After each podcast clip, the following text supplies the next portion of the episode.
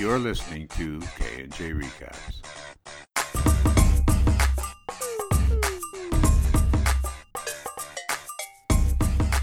And welcome back to K and J Recaps. I am Jess. I am Kim.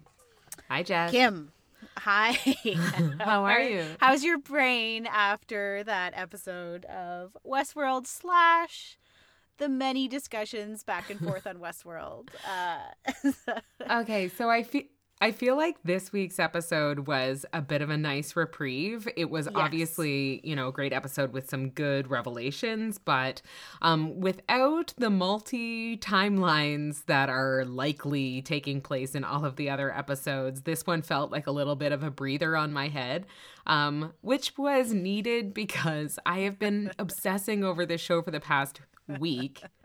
And yet I feel like I am only just discovering things that people on Reddit have been talking about for a couple of weeks now. So, um I think that I am feeling pretty, you know, pretty good about where things stand, but not I don't have any answers, I don't think. Just more questions.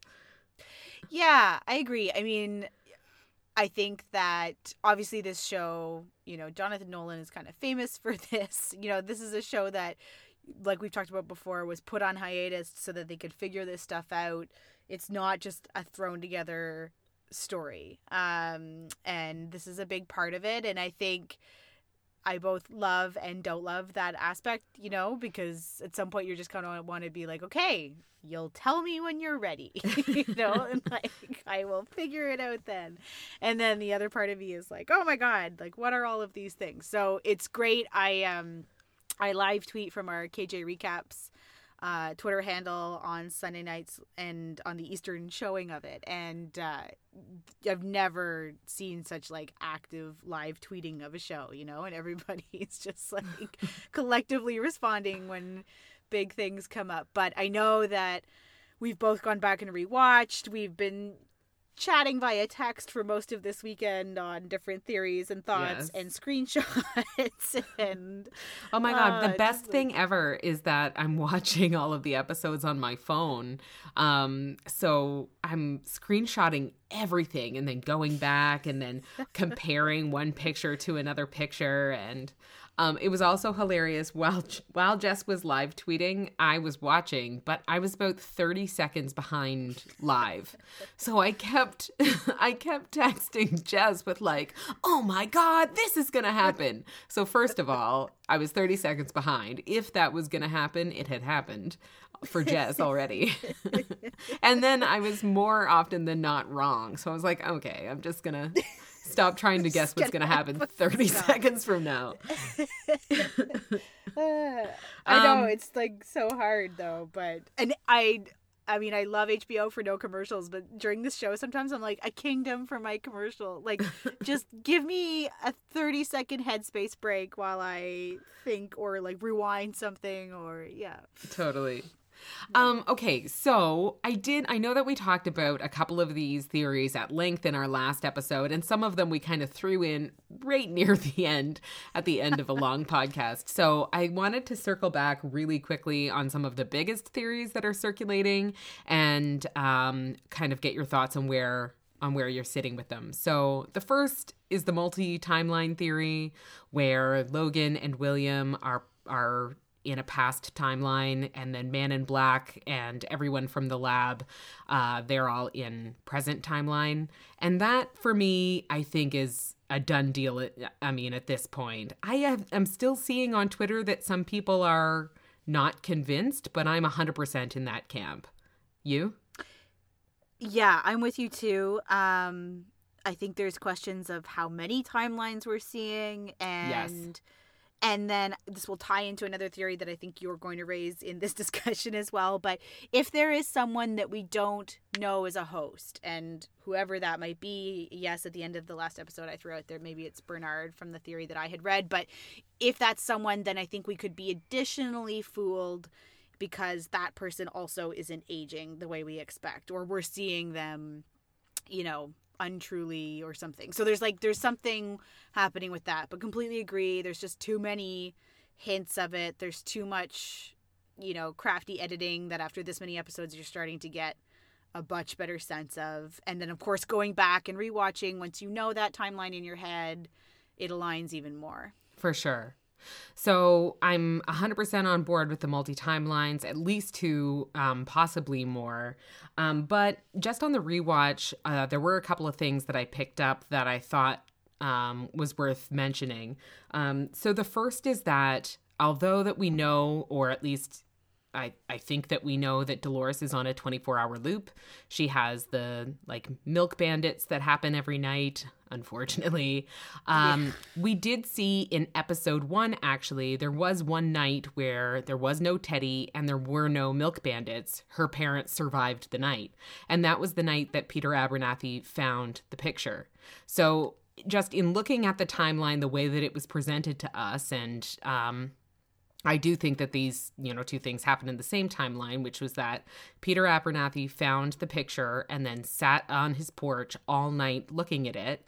Milk Bandits never come because at the same time in that park, Walter has gone crazy and is shooting up the whole, um, uh, I don't know, saloon yeah, or whatever the, with the yeah. other hosts and whatnot. So, um, also the picture that Peter Abernathy found was completely covered. There wasn't like a corner that was sticking out that might have caught his eye. It's like he knew where to look, similarly to when Dolores went out and knew exactly where to look to find the gun. Um, so that was just something that, I mean, it was coordinated in a way, I think, that I hadn't necessarily picked up on earlier. Interesting. Yeah. I mean, I guess the, I, the only other thing I think is that those milk bandits, while they would mostly come to the farmhouse, I do think that it's plausible that there could be other storylines that they could get dragged in on. I mean, that storyline only works either if it's just them or if whoever they're with wants to go to the farmhouse. Um, but I think it's conceivable that sometimes there's probably additional storylines that might get them. Yeah, I think know, that I think you're right. Absolutely, I think you're right. I do think though that in this particular instance, so it just so happens that they were yes, yeah. that um it's the same day if you trust the timeline in this way, that's the same day that Teddy is stopped from going to meet Dolores because there was the guest that remembered him from a past visit, and so he is acting as their guide or whatever. So um that might have been coincidence, but um, I think that there might be a coordination that had happened between Walter and Peter Abernathy going nuts at the same time, like on the same night.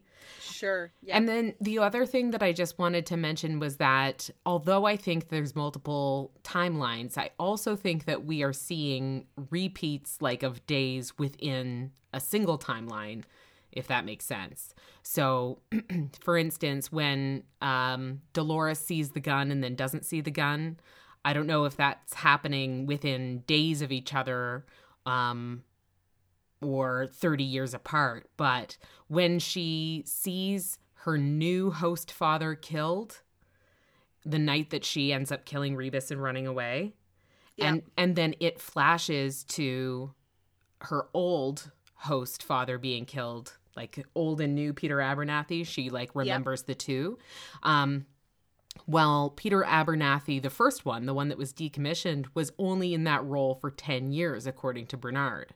So her remembering him being killed and then seeing her new host father being killed, like that um, that had to have happened within a more current timeline because Peter Abernathy, the original host, was not her father back when Logan and William are in the park. Does that make sense? Right. Yeah. Um, so, yeah, I guess all of that to say that I think that there are both multiple timelines, but then also sort of Groundhog Day type shots of multiple days within a single current or past timeline that we also have to contend with.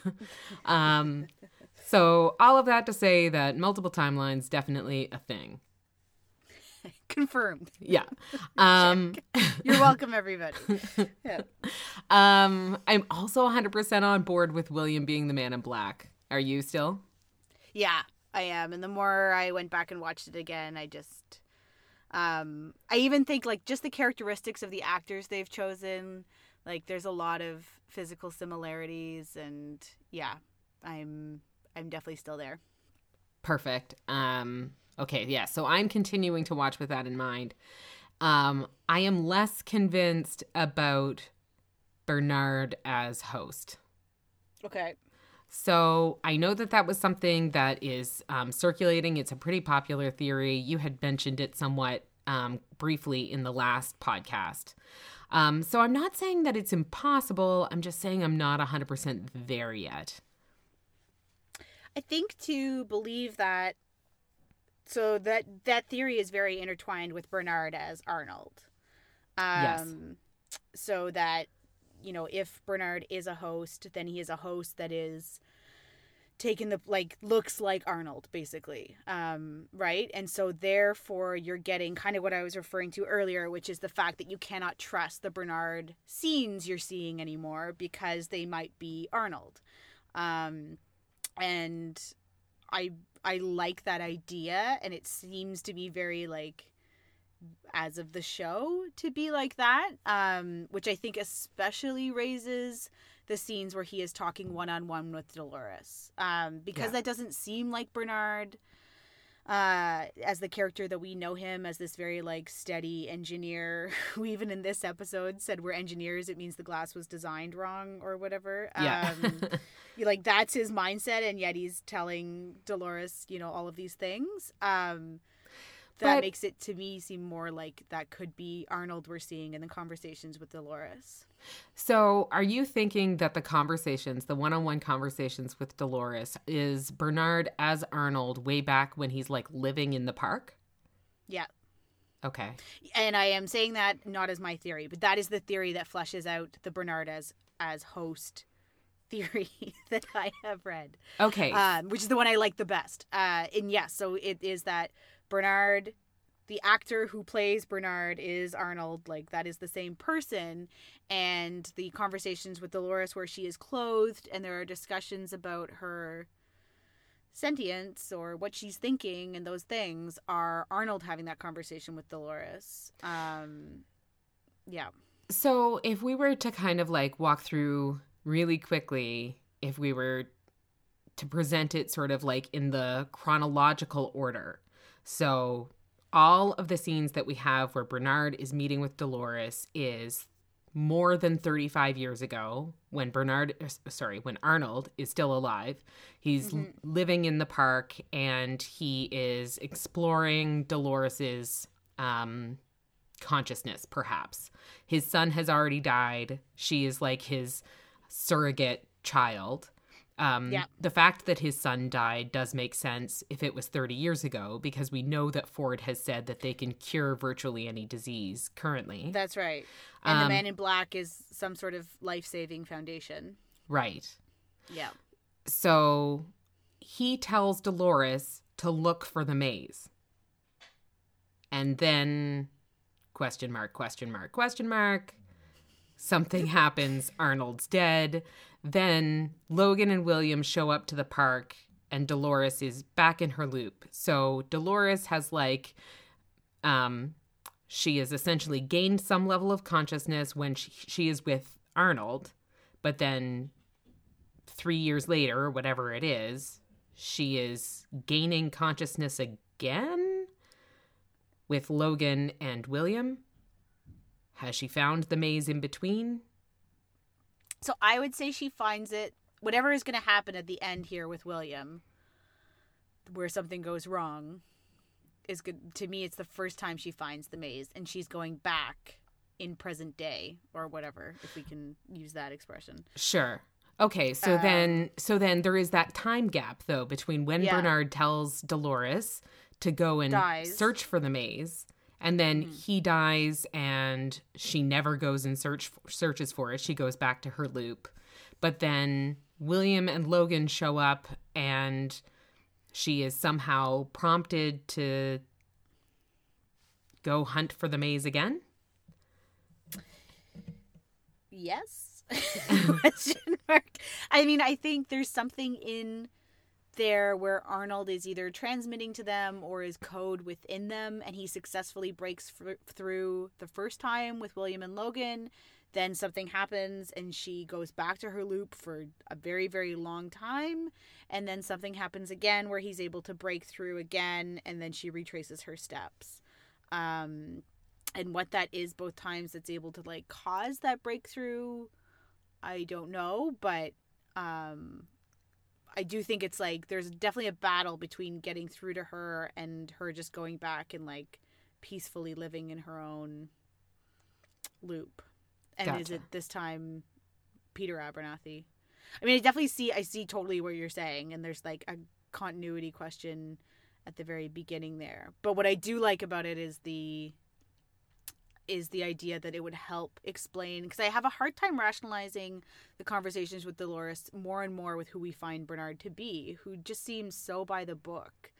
Um especially in this episode. So I don't know. Like if he I, I do think that there were, were potentially a couple of hints to in this episode at least that if not Bernard, at least someone is a host and we don't know they're Yeah. a host and also they don't know they're a host. Particularly when Maeve says to Felix, you know, how do you know? how do you know that you're human? Um, I thought that that was a nod probably to, you know, something that has not been revealed yet, but that we're all guessing at, which is that someone, Bernard or otherwise, is a, is a host. And then also, of course, because um, we meet Ford's host family in this episode, so we know that hosts can be made in the image of others, but also with their personality characteristics. Absolutely. yeah. So uh, that could be a nod to Bernard as a host. I, it's also potentially a nod to what you suggested last episode, which was that Dolores might have been made in someone's image. And when Ford is flipping through a notebook um, in this episode, which I presume to be Arnold's because it has the draw- I agree. yeah, I agree, It had the drawings of the um, maze in it. It also had um, sketches of Dolores specifically in the pages of that, and also sketches, I believe, of this mystery town, the town with the white church that we are seeing over and over again. Um. So. So yeah, I mean, I think Dolores might be uh, based on a real person, as you suggested. I also wonder this is more stemming from this episode. so now I'm just like throwing random things that are going through my head. Let's do it. But I wonder try to figure out Bernard and Arnold's relationship. Um like who as a gift recreates someone's entire family perfectly? Um like it just the relationship seems incredibly personal. Like I am wondering if it was romantic. Um is where I'm going with that. Like, Yes. they just seems to have been so connected that doesn't help explain at all who Dolores might be, but I was just like trying to think of like close friends who would recreate and it could certainly happen, but it was such a personal thing to do to recreate his only pleasant family memory that he had um you know perfectly and clean it up you know make the host even better. I don't know.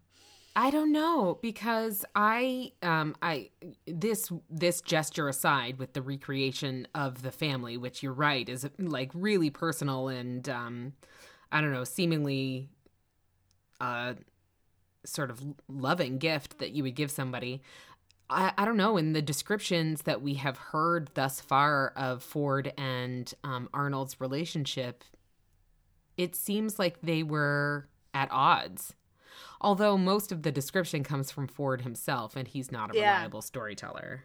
no he's not i think if we've learned anything it's that nobody is a reliable storyteller. Oh my god, that's so true. I was like, I'm still not 100% convinced that Ford is not. Um, I don't know that I actually think that Ford is a host, but I think that there is I know what you something mean, about yeah. him that is just Yeah. not. Maybe everyone's a host and nobody knows it. yeah, and- that's right Um, so true oh my god maybe the whole world has just become robots Yes. and there And are none no of them know it. exactly and there's just some humans who get to know it and so oh man Also, Mind okay, blown. since we're just throwing stuff out there, um, am I like am I I'm so self-conscious almost about this show because I'm like is everything that I'm throwing out there stuff that people have already come to the conclusion of like ages ago. Yeah. But um I mean, are we sure that this maze is a physical thing? Is could it be metaphorical? Um is the because of like Teddy's description of it, yeah. or just in general. Yeah. It, yeah, I mean, is is the maze? I know that the way that the Man in Black has been presenting it, that he's actually like going to a place, but Yeah. I don't know. It it seem it makes more sense to me. I think the more that I think about it, that the maze is a is a I don't know a, a metaphorical journey more so than it literally is like a shining maze in the middle of Right. this park that no Yeah, one has ever you- found before. Get to the bottom of whatever Teddy and Wyatt story is that you've like made it through the maze or something, or you meet somebody, or I don't know. Right. Um and then can I just say really quickly or I guess we're going to get to it when we get to this part of the episode, but uh something to circle back on is this town the town that is both in Dolores's visions with the white church and is also the same place where we are seeing Teddy and Wyatt shoot up all the soldiers and Yep. is also the same place where we saw Ford go on his walk with Minnie Ford in episode what 2 um Yeah. and see like this burned out steeple that is the remnants of the white church it looks like they're identical the steeple and the the um sort of like burned out looking structure that was Yeah. left in that space and is also exactly the same as this uh, model of the new narrative that Ford is putting together that we see in this episode. So there's something significant about that place in particular. I it's think just like yeah it just to, it's almost as if this if the timelines worked you would actually think you were seeing it from construction through to it being gone. But it, it doesn't. I mean i've tried watching it with that in mind and i can't make it work that we would be looking at him building it for the first time. But to be going back and rebuilding a town seems so strange to me. But then i also have questions as to what teddy is seeing when he is having those flashbacks with wyatt. Like he didn't actually did he actually do those things is that a stupid question ford just uploads a bunch of memories to him right. is that because he allows him to access memories of a storyline he's already executed I don't think or- so. I think that yeah these are so purely given him these are purely fabricated memories that he uploaded as part of the backstory um, for his new narrative, which involves Wyatt. I Yeah. believe, like we we saw these flashbacks for the first time when he uploads them to Teddy in an earlier episode, and then we see the flashbacks when Teddy is relaying to um, Ford who Wyatt is, right? But he had no idea who Wyatt was prior to that upload. So then that then would track that Ford has essentially given Teddy memories of this place that is significant in some way. He has chosen to have that shootout happen in that same town. And he said when he uploaded the storyline that the Wyatt storyline was based in truth. So the Wyatt storyline is based in truth. It involves shooting up a bunch of people in this town, where we see Dolores remembering a bunch of people being shot up in the town. And he says that Wyatt thought he heard the voice of God, which is the way that he described the Arnold type voice, programming voice that is, um, you know, that was part of the original programming. So if it's based in truth, then maybe he is sort of recreating something that actually happened, which is what Dolores is remembering in her flashbacks. yeah i don't know Also, I- uh, apparently Teddy's a bad guy. that's right alert in in this new backstory, Teddy also kills all the soldiers with Wyatt. yeah Um. So, I don't know. I guess with that in mind, maybe we should get into this week's episode. That's right. Let's. Uh, so now that everything's been cleared up, you're welcome, everybody. Let's go. That's right. To this episode. Come here for all your answers. That's right. Once again, as a reminder, if you have ideas, we would love to hear them and share them on the podcast. We have a number of avenues to do that. Um, we're on Twitter, Facebook. We also have a website with a feedback form, kjrecaps.com slash feedback. So please, please, like I'm actually not even joking. Like, please tell us what is happening if you will share it on the, on the show. Um, can I also, just as a really quick side note, and then we'll get into this episode, but um, anyone who might have been with us since the beginning will recall that in the like the first episode we were like the way that Jess and I do podcast is when like we try to really keep our ideas fresh and we don't want to be overly overly influenced by sort of the the buzz and the talk, you know. And that's the way that we approached Stranger Things, which was um, really fun to do because we came up with all of these theories and a lot of them turned out to be correct and a lot of them were not, but it was still fun to you know, come up with them all. And then there was Westworld. And Westworld was like, "Oh, Kim and Jess, that's adorable." That That's so cute. that you think that you can just come up with all these answers yourself. Um not not quite. It's not your full time job to just literally sit in a room and try to think about what's happening in Westworld. Okay, I know. Oh, my I, God. uh, this was like my weekend my weekend involved a lot of sort of note taking and um like swim lanes of this happens and then that happens and then this must be in that timeline and then i went on reddit and i was like oh god i could have saved myself some time here we need the power of the internet all If of the collective minds like building off That's of each other's theories that's what you need um if only such an avenue existed, an interconnected series of tubes for us to share information. Some kind of super highway. Oh my Ugh. god, that's a million Yes, dollar so idea clearly- right there. That's right. Clearly, we have uh, altered our approach and our reading. I try to still get a couple of sources and then think about them and ruminate in my head. And obviously, Yeah. we record this pretty darn close to the airing of the show. So you're getting our relatively clean thoughts on this episode and then we'll come back next week and tell you why they're all wrong and go forward from there but um I'm sure next week we're going to be bringing back the errors and omissions section. That's right. It will be the length of the podcast.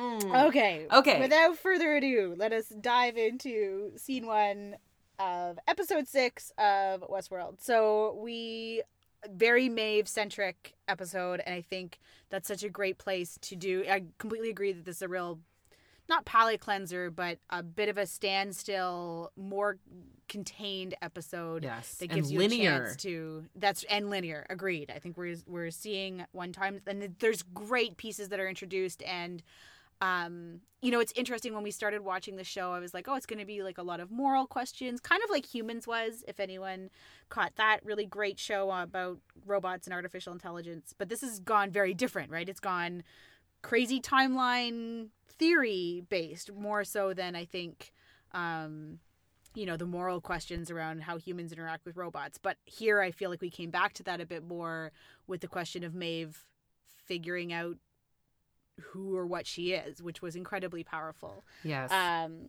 so with that so that we just start off we're in westworld um and clementine and maeve are together and clementine is going to go um take this kind of rough looking guy upstairs and maeve says she'll do it instead and we figure out pretty quickly it's because she's going to goad him into strangling her because this is how she's figured out exactly what we talked about in the last episode how to get herself back to good old felix and sylvester Right. time after time This was So actually I- th- this was um it answered a question that I didn't even realize that I had because we did suggest that she was killing herself in order to come back to Felix and Sylvester.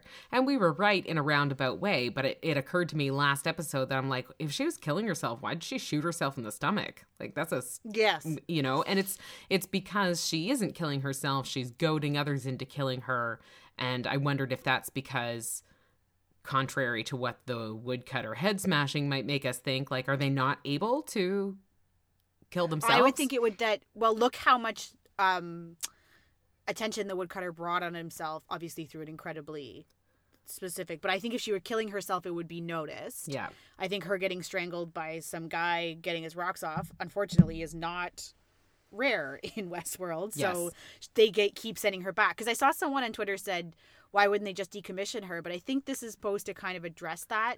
Um, I don't think it's the first time. It's not the time she sat up and was holding the bird at the end of the last episode, right? She's and she references that. Um, where were we here? Yes. So I think she keeps showing up for these guys. They didn't tell anybody when she took off on them, like they should have, and now they're too far into it to go and tell on her now. Um, Yeah.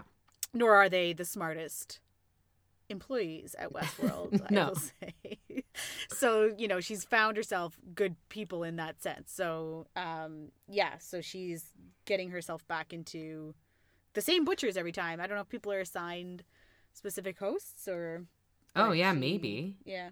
Um, also, uh, just to point out that part of the multiple timeline theories is that Maeve is never seen with Logan and William. So, um, Clementine appears to be the Madam character back in their timeline 30 years ago. Um, and and Maeve is never seen with them. So presumably Maeve is a newer host. Um, so it's not entirely related to this scene, but just before I forget to mention it, I just wanted to say that, like, I think that there are specifics about the older hosts that we are finding out more about in this episode. But I think that while the older hosts might be impacted by their hardware or these SATCOM things that are in their arms, I think that Dolores saying the violent delights uh, line Yes, to. Maeve is something that I- enables the newer hosts that don't have the same hardware to be impacted in a similar way. Um, Yeah. So just in in terms of like Maeve being able able to wake herself up, um, which you had suggested very early on, but yet she obviously is doing that, and her becoming self aware, etc. Despite the fact that she's a newer host, I think that it is the contagion that um, that Elsie referred to about these the um, you know the Dolores Dolores's uh, phrase was able to um, to do to Maeve. So even though I think she is a newer host, I think she is still feeling the Arnold impact. Agreed. And I think obviously Elsie discovers one more thing before that we never find out, you know? So I wonder if it was something like that, you know, that they are spreading it through software now. So while she thinks it only affects these older hosts, that's not the case anymore. But I agree. It has it definitely goes back to that violent delights um phrase and what it did to Maeve after that because she was totally fine and then she really really wasn't. So Yeah. Exactly. Yeah. Um so on that note, Elsie's talking to Bernard about the satellite uplink that she found in the woodcutter's arm. Um so she thinks that this is an internal job.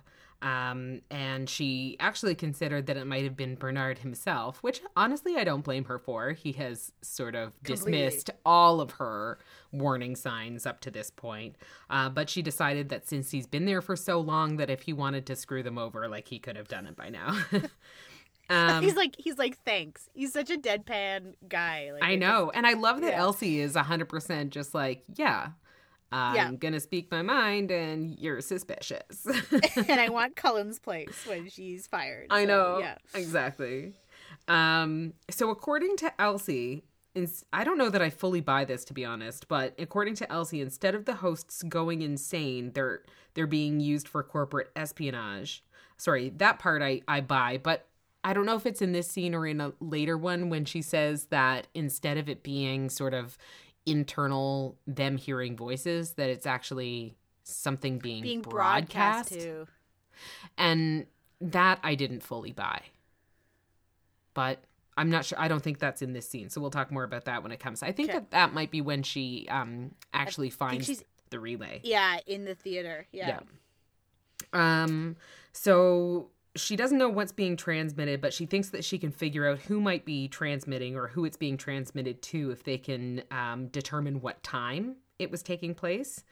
Um, but uh, luckily, Maurice, the woodcutter, was an old host. So, although his new programming was damaged uh, beyond all repair, he had like this legacy positioning system.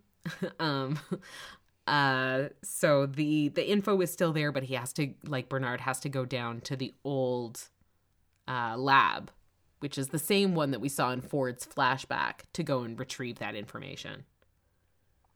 Yeah, so we've got Bernard going down there. Like, is the only purpose of these crazy basement floors that are 80 some floors down to just be creepy as to why they have terrible electricity and the air conditioners are all broken in them? Like, I. It They- just I don't know. so strange.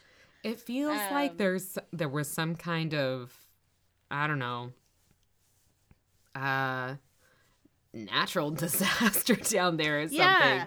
You And know? it's like everybody just left. I know what you mean. Like it looks like abandoned in Yeah. a like Jurassic Park kind of way. I think I Ex- reference that a lot. But you know, like it's like everybody ran out of the park and then just left everything as was. Like wouldn't you think that you would just have renovated those over time and they would be where everybody is working now? I mean, it's space is space. I don't I don't see why all that space is completely abandoned like it is. But Yeah, I don't know. And then I would say, not that it necessarily, um, not that it would necessarily explain it, but I would say that um, those must be the floors that are really old. This one, of course, we know is from Agreed. the earliest, um, you know, time in the in the park when Ford and Arnold were creating the first ever hosts. Um, but on sublevel level 83 where there's the cold storage we see the delos uh, uh, logo, right? mm-hmm. So Delos, am I saying that right? Delos, Delos.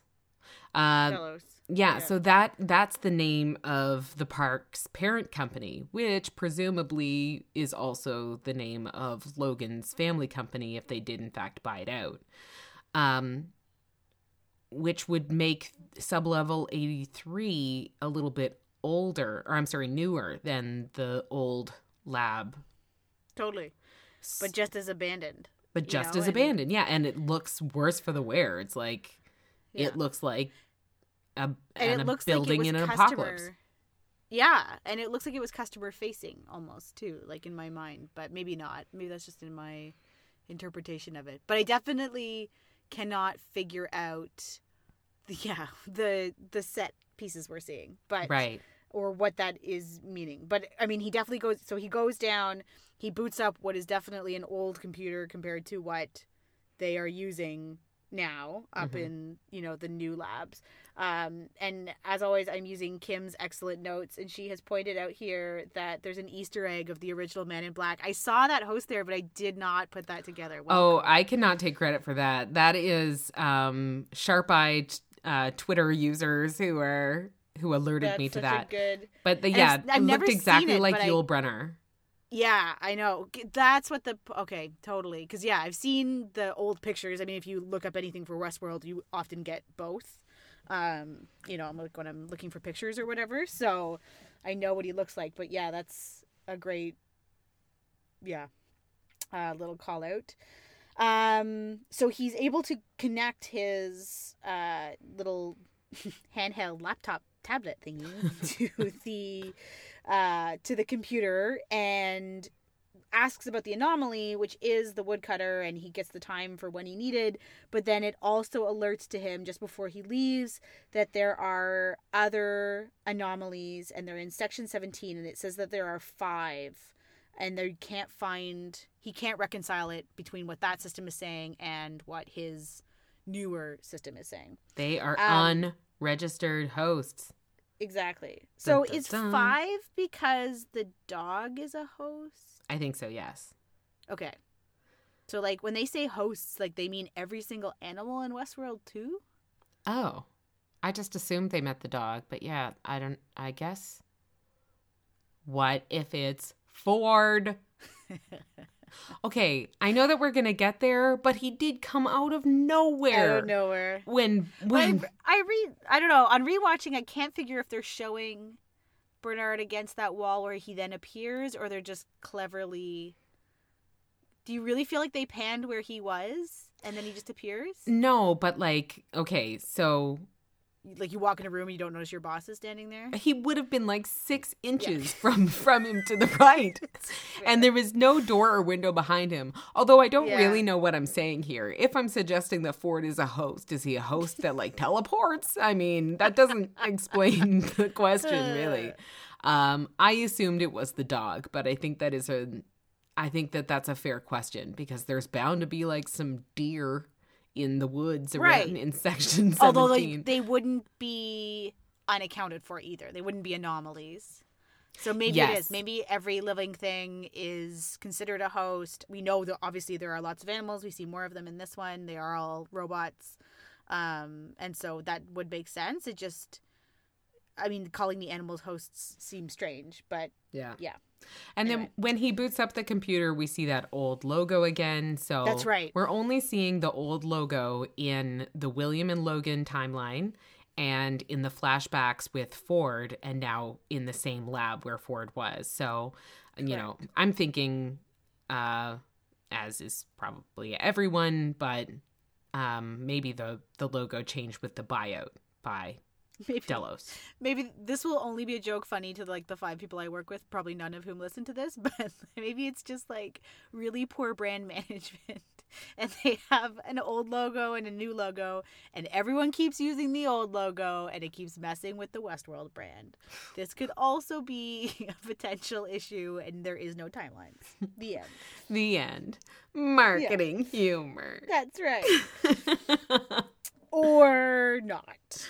Um, so uh, this posed questions this next scene for me. So this is the scene where Ford is walking into a town. He's creating a canyon uh, for his uh, new narrative. So he's walking through with laborers, and in the town, you have all of the townspeople who are scrubbing what I assume to be the blood of Lawrence's cousins that the man in black has shot out in an earlier episode, right? Yeah, I did not think that until I saw your notes on it. I think that makes sense. It definitely feels like that town because the girl's there, right? Oh, I didn't I didn't like Lawrence's daughter? Yeah, I thought it was that same actress. I didn't see it. I didn't see her, but that makes me even more questioning because like, so I'm asking like so if it is in fact Lawrence's town, then the fact that they're all still doing cleanup from the man in black shooting up Lawrence's whole family doesn't jive with Dolores going to that town and getting the information from you know seeing the maze drawing and whatever from Dolores sorry from Lawrence's daughter. I don't know if I explained that well. So, I think Yeah, that I know what you mean. in episode three, we see Dolores Yeah. go to this town and she has this encounter with Lawrence's daughter. The daughter draws the maze. Lawrence has a um, Dolores has a flashback. And then all of a sudden, the little girl has disappeared and um, she's in the town with William. So, my thought prior to this scene was that that was Dolores in present day by herself talking to Lawrence's daughter and also 30 years ago with William and Logan but it the I don't know the timeline doesn't quite make sense to me if the the whole town is still scrubbing off the blood that there was no sign of when we saw Dolores in that town just as a quick food for thought Yeah, true. um But I don't know if it. Yeah. Anyway, I mean, yeah, I don't know if I'm getting in too granular. I mean, maybe there was blood there and we just didn't see it, but I it, yeah, it occurred to me when I um when I saw this scene. So ultimately, Ford decides that he's going to cut the canyon short uh, so that he doesn't have to demolish the town and uproot all of the hosts that are there. Um, and as he's walking through the town, he sees the maze symbol on a table in the middle of the street. Um, and he goes back to his office, pulls out a notebook, and finds the same symbol in there. So I presume this is Arnold's notebook, as we mentioned earlier. I agree. Yeah, with the and that's the same notebook with the pictures of Dolores and yeah. Yeah, pictures of Dolores and then uh, a lot of drawings of structures um, that I think are the same town that we're referring to. I'm pretty sure there was a drawing of the church in it. Yeah. Um, yeah. So then we're with Teddy and the man in black. So Teddy is looking a lot better since his interaction with Ford at the end of the last episode, where he was made better Yeah. after his crazy blood transfusion. Um, and so they're together, and Teddy looks at the scalp um, with the maze on it. And Ford asks him for what his thoughts are on it. And he says that he knows the maze is an old native myth. Um, so this is where he gives like a quick story as to what he thinks the maze is, which is that it's the sum of a man's life. It's about the choices he makes, the dreams he hangs on to, and that at the center there's a legendary man who's been killed over and over again but always came back to life. Um, and the man returned for the last time, vanquished all his oppressors, and he built a house and in the middle of it of a maze that's so complicated that only he can navigate through it. Um, so you had mentioned earlier that you're thinking that it may be metaphorical. That maze. I think Did- so. Was there anything I else mean, that struck you from this? I don't Yeah. know. It seems to me, and it all uh, through this description, um, as well as Lawrence's daughter telling the man in black the maze wasn't meant for you. It seems to be something geared towards the hosts. Yeah. I do wonder something about the like killed over and over again piece of this story. That's what struck me the most in it. Um, you know, same as the hosts have built up a native story around the butchers to cover that. Is there something to the fact that they're remembering either that memories that some host keeps coming back that's not properly being dealt with or memories of a human that they don't recognize like like Teddy's realization when he first tries to kill the men in black in the first episode, you know, that that has stuck with people or something. I don't Mhm. know. Just there's some Or, like- that I rubbed up against that. Piece. I mean, so so Maeve at this point, I mean, she's um obviously even more in the know now after her conversations with Right. Felix and Sylvester. But as of the end of last episode, Maeve made that discovery herself that it does not matter if she dies because it will she will come That's back right. as if it never happened. So if there was some other host that had come to that realization or um I mean it this it would also be dependent upon other people remembering uh, that he, that Right. the host keeps coming back over and over. But certainly in terms of the description of someone who dies over and over and then vanquishes their oppressors, uh, that sounds like it is intended for y- the Host. hosts. Yeah. Yeah. Um, and maybe this gets back to whatever happened 35 years ago. Um, anyway, so they, that kind of, Men in Black doesn't say anything after that. Um, and they are trying to continue on when they come across people who are traveling in the other direction who say they can't go through Pariah because there's trouble there. And the Men in Black asks Teddy about another way. Um, and Teddy says, yeah, it's treacherous, but the, anyway, they end up going that way, and of course, we know what's going to happen. So just that is where that scene is. Just on a quick note on Pariah, and I know that we can't trust the timelines, but um, let's pretend. Let's pretend that okay, so that if um, this is happening right after what we saw happened at the end of last episode, not with William and Logan, but with Dolores alone, that Dolores has just been through Pariah by herself, and then she got on the train by herself, and at the end of the episode, she is riding with the coffins, presumably towards the front or whatever the, wherever the train is going. So, are we at all wondering? I am at least why Dolores has just gone through Pariah, and now there's trouble in Pariah, and they can't pass through it. Do you think that's anything or no? I don't know. I mean, I think it's convenient that the show won't show us Pariah. You know what I mean? Yes. Like, um, so is it is it that is it related to Dolores' timeline, or is it the show just kind of fucking with us and saying we're not going to show you Pariah in what you think of as the most current timeline to give you anything that Right. like, Like for the allow you to for the same reason that William and Logan are never shown with the bartender, right?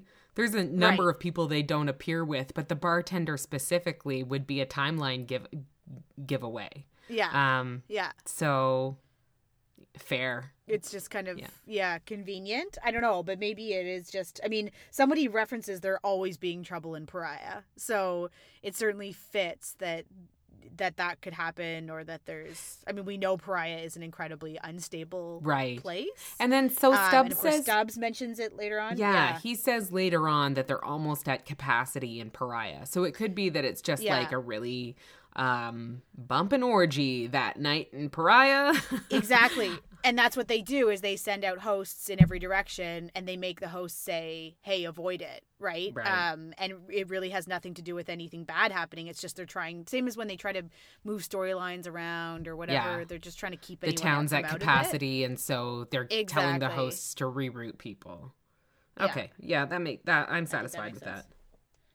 that. Um see all the answers Uh, so Felix is explaining to Maeve that everything that she does is because she was programmed to do it. So Maeve, whether it's the fir- you know the first scene continued or whether she has killed herself again, I'm not entirely sure. But anyway, he is um, telling her that uh, she has been programmed. She doesn't believe it, and she says that she and Felix feel the same, and asks him how he knows that he's human. Uh, which, as we mentioned earlier, I think is poignant. Um, Yeah. And so Felix is trying to explain the difference. And so he um, illustrates it uh, by showing her the behavior tablet. And everything that she says is coming up as being scripted.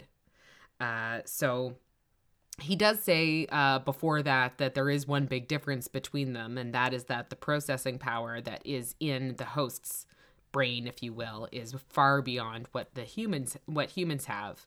Uh, but the drawback is that they can be controlled. And then illustrates with the tablet, she sees that all of her words are in fact scripted, and then she's like trying to go off script. She's trying to say things that are not pre um, programmed, and uh, she gli- glitches it, and yeah. shuts down. It's just like she's like overloaded.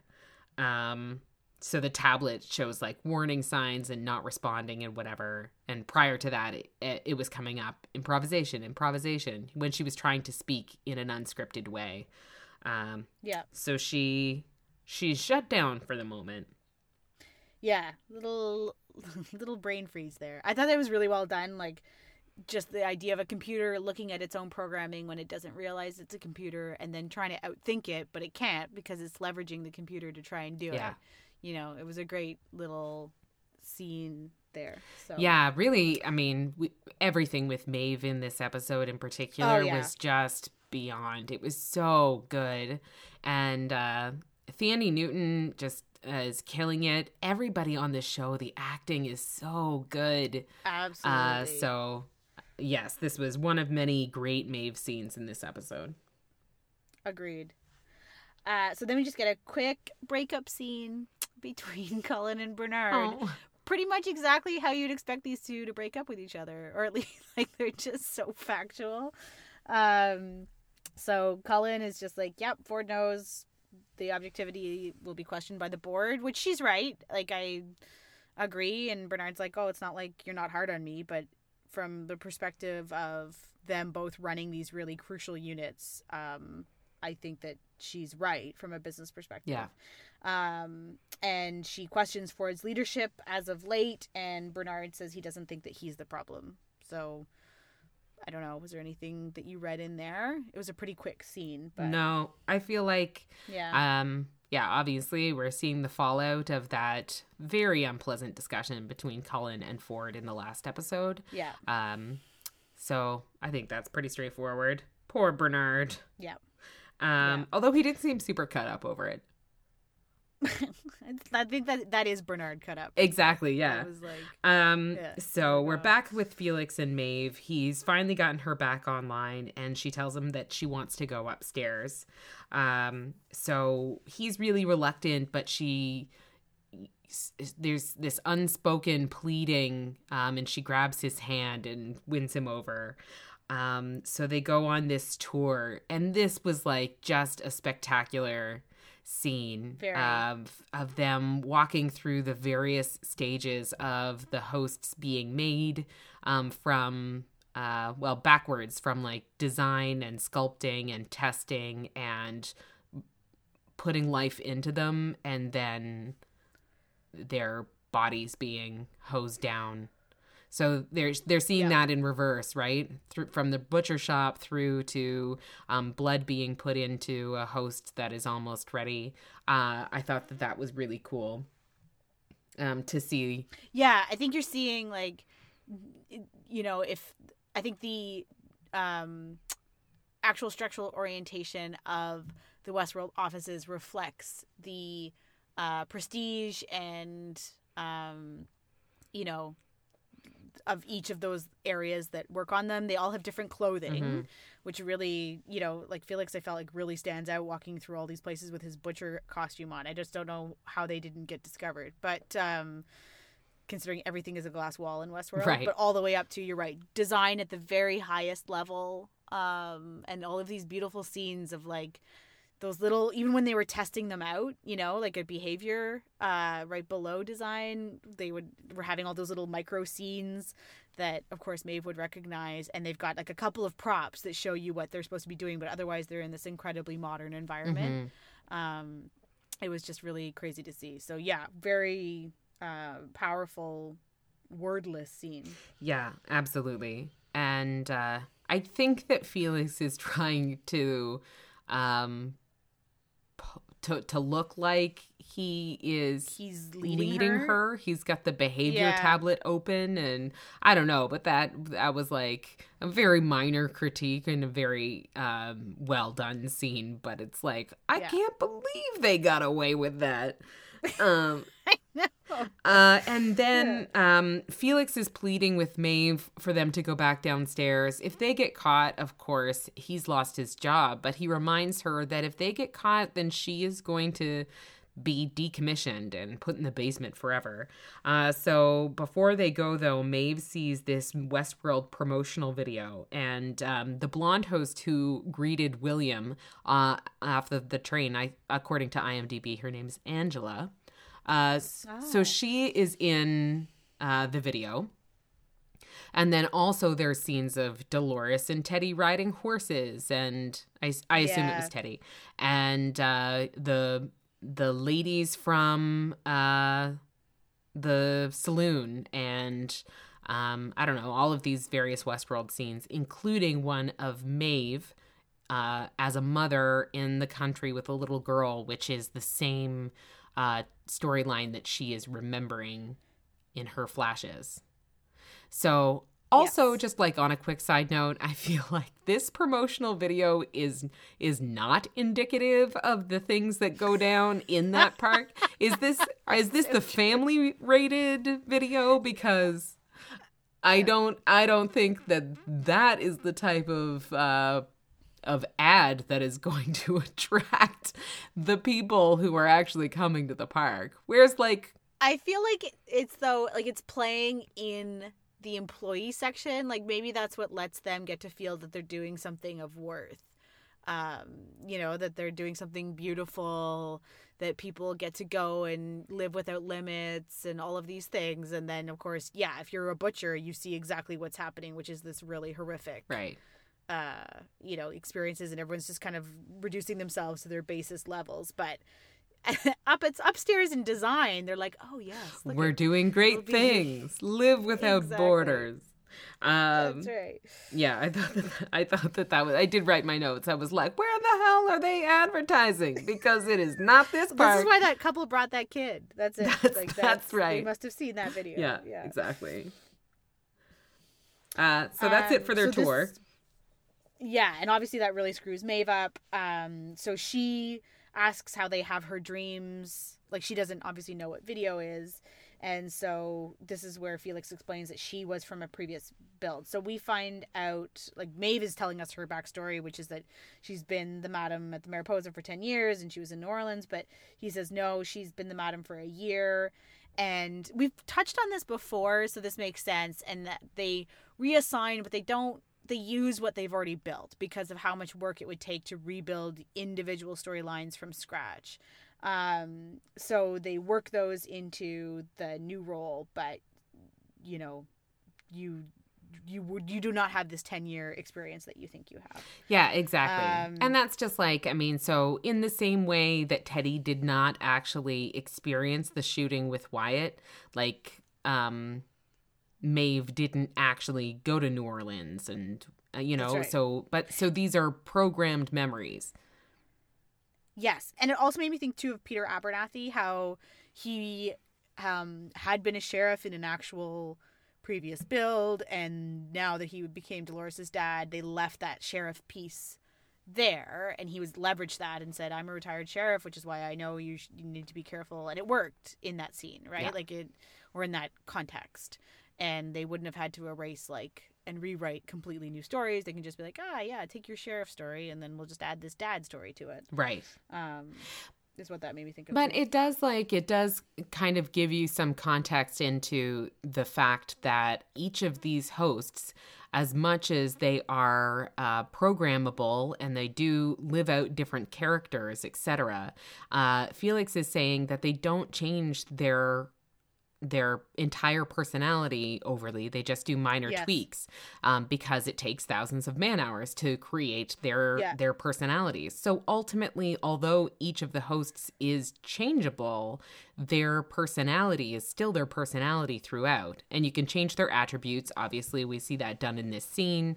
Uh, we saw Elsie do it to Maeve also in earlier scenes. Like you can tweak them, but um, it, it does kind of give you an idea that they are an individual and Right. not just this i don't know blank slate that you can rebuild every time anytime you want yeah, because it just it's impractical when you think of how many hosts are there and that kind of work, and it does make sense. It just this is this episode serves for a lot of exposition, of course, because we're now getting literally talk through how behavior does things, and Felix is happy to explain all of this stuff to Maeve. So do you think that it's because Um, felix it was is felix is uh, afraid or is he infatuated by her I definitely think there is both. I mean, he has no spine whatsoever. So, but are we that. shipping this a little bit In what sense? what i just mean like i kind of like maeve and felix together Oh, are we shipping Maeve and Felix? Sorry, i am i kind of Uh, am a little that is amazing. Okay, well, just for this scene, they really had a moment with the hand touching and whatnot. I think he really gets like I thought his most poignant line, maybe not poignant, but was when he said, you know, she's like, "Are you like them?" And he's like, "Yeah, you know, I can't afford to go to the park or whatever." Like he references enough times, "I can't get fired. I really need this job." I mean, I think he is a guy who's kind of been ignored or not treated right for his, a lot of his life too. Um, so I think that he definitely aligns with Maeve and is amazed by her. So I think there's that. Um, and then the fact that he is just, I mean, yeah, that these both of these guys just make terrible decisions. oh, I know, horrible. In terms of, and I do think it's like I don't disagree with Elsie when she th- says things are getting out of control, and not just because there seems to be a dead guy rampantly, you know, turning the hosts into uh, other things, but there is not enough oversight in this company. Like there's issues in the company, and I think that that's not supposed to go unnoticed. And the fact that even Felix could do that walkthrough, and nobody raises any questions, and everybody's just kind of in their own little isolated piece, Mhm. and you know you've got Sizemore being a complete dick. I mean, every th- things are falling apart. Um, Um, but I, th- I think that that, spe- that speaks to um, like when Ford is talking to Cullen last episode, and he's saying about the money men, about Delos, Delos, Yeah. um, that uh, that they had no idea what they were getting into. This isn't a theme park. This isn't a you know business investment. This is an entire world, and it's true. I mean, they have essentially created this whole.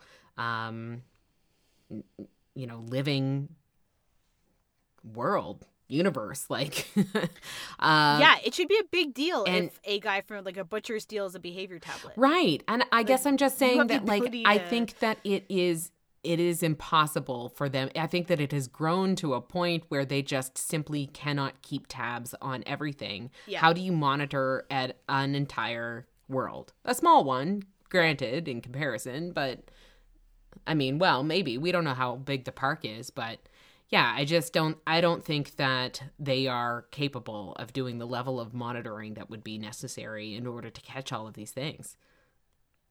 Yes, and things are falling apart hmm quite quickly.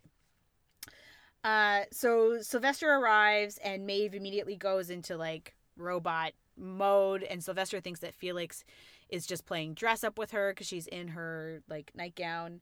Um, and he goes to leave because he's gonna tell QA, and Maeve quickly moves and uh, gets him into a position with a scalpel hold, held against his neck. So here, Sylvester calls out the fact that she can't hurt anyone, and Maeve says, Can't I? So, do you think she could have cut him, or do you think she's just pushing to the edges of her programming? Yeah, I think that she's bluffing. And the reason Yeah, why I I, think she's yeah. bluffing is because she credits the fact that she can hurt him to Felix's programming. Like she's like, your friend Right. here is more talented than people gave him credit for, um, implying that Felix has allowed her to now hurt people, and I don't buy that. Yeah, for sure.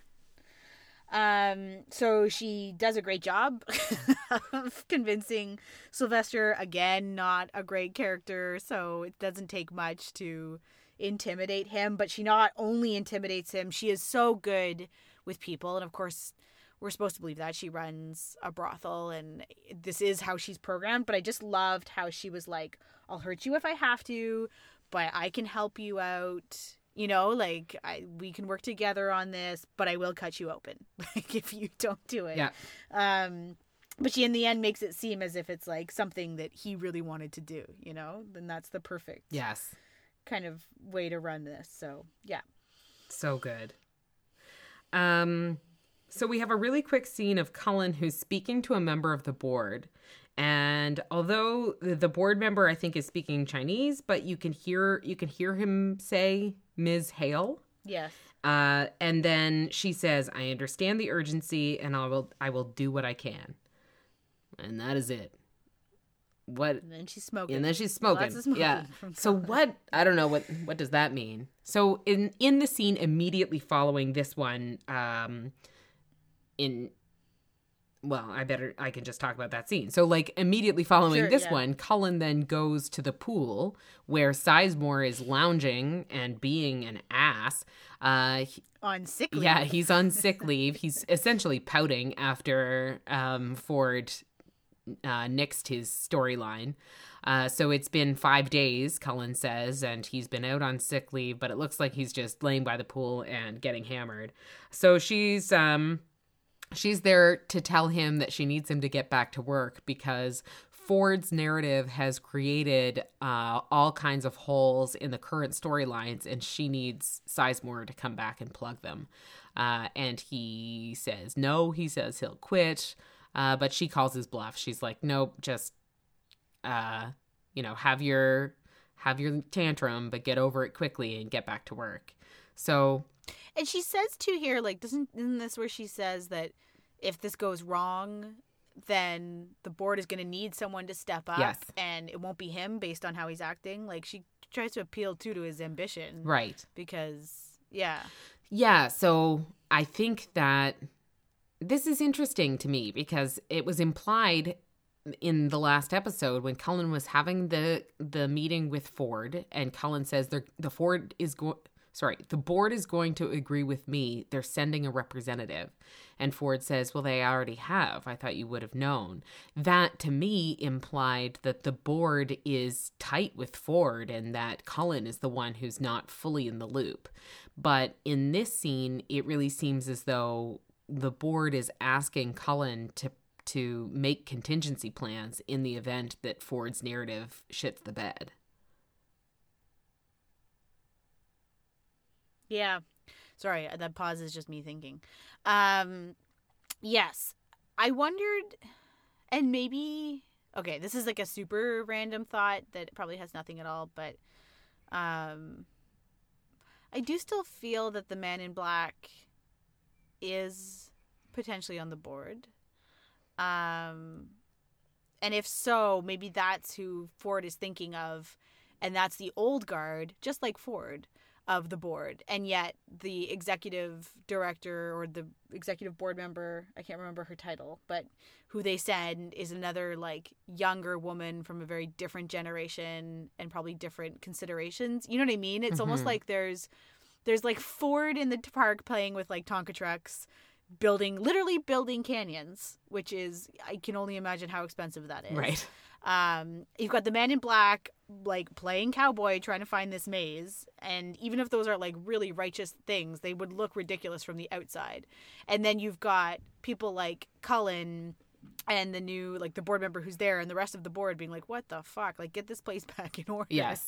and if they sent the men in black and he's just like happily parading around on a horse then they're like okay we can't kick this guy off the board but nor are we gonna let him But if you thi- if you think about the interaction between Ford and the Man in Black in the last episode, yeah I really don't think that that indicates that there's no hint to me that they know each other in from a I don't know. I don't feel like it's a business relationship. That it didn't feel like a business relationship to me. right Um So maybe I'm just holding on to that one because I like it from a few episodes ago. I mean, it still could be. Like, I definitely think that the man in black as William was involved in a buyout in some way of the park. So it would make sense that the man in black is a board member. Um, but I feel like there's some kind of, there's more history than just a business relationship that they were uh, speaking to in that interaction. Sure. Yeah. Um. Oh yeah, so we're back with Teddy and the Man in Black. So they've been cut off by soldiers again. So they've circumvented Pariah, but now are cut off by soldiers, although there's fewer here. And Teddy suggests that they just shoot their way through. And then um, the Man in Black pretty much confirms what what you had mentioned in the la- in the last episode, which was that um, Ford seems to have really uh, just like said a command and perked Teddy up uh, because he suggests here that Ford gave him a little extra vinegar back at the bar. Yeah. Um, so the man in black, he can't afford to let Teddy get himself killed. He needs him to find Wyatt. So um, they they do the, the tried and true like knock out the soldiers and steal their uniforms bit to walk through unnoticed. Um, but that did not go down the way they had planned because one of the soldiers recognized Teddy as being a shooter with Wyatt in that old um you know memory or whatever. Which was Yeah, like, okay, so here's my question too. So Wyatt is a new storyline. It had to be uploaded to Teddy. And yet everyone seems to know about Wyatt, including Lawrence, um, before he died. When he and the man in black Yes. sorry? Yes, Yes. yeah. Yeah, no. He and the man in black were on their way to find Wyatt, and Lawrence talks about the fact that Teddy was Wyatt's friend, and he talks about the fact that the last group that went after the um, Wyatt, they were all killed, referring to Teddy's group and the sheriff and whatever. Um, but Lawrence had been with the man in black since episode two.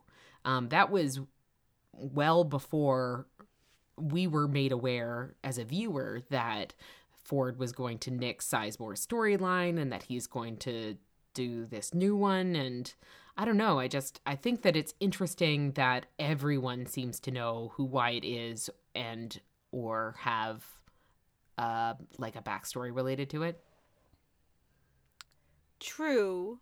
Although, I mean, then Wyatt did come back and like have all these attacks. Like I do think it could have been uploaded into these people. I see what you're saying though about Lawrence. Mm-hmm. But I mean, like suddenly Wyatt was stringing people up and Yeah, you're right. Okay, know, so like- there is there is not only the memory of Wyatt in backstories, but there is also obviously an actual Wyatt, Current. like a current Wyatt Yeah. host that is doing shit in the park right now, and the stories of or that Wyatt people for sure. Yeah, like there's the the people with the masks have attacked a couple of people, right? Um, including Teddy. right. But but yeah, there's something to there's something here, right? Like Teddy is a lot more violent than we thought he is. He's crazy risky, like and not smart. I mean, his idea to just go through guns blazing all of these soldiers, you know, the man in black is like, "What? Like that is not a plan." That's you know, oh, yes. um, Okay. So I'm so sorry. I feel like errors and omissions uh, category. Um, Each step means so so what I just said two minutes ago, which was that Ford Ford gave Teddy this extra vinegar at the bar. I think maybe I filled in that at the bar. I think maybe he was just implying that Ford gave him some extra vinegar. Uh, maybe that was from the upload. No, I still read that as like he was almost dead in the bar. Ford came and sat with them, and then suddenly Teddy was like, "Let's go!" Like, Right. and Which, like, uh, how does that work there. from like a anatomy perspective? physiological standpoint. Yes. Yeah. Yeah. But anyway. Um okay. Fair enough. Um so Teddy opens fire at the soldier who recognizes him and they get into a uh, a gunfight and then both he and the man in black are captured. Yes. Probably not going to be good. No. Uh, so we're back with Sizemore um, at the pool, and even drunker.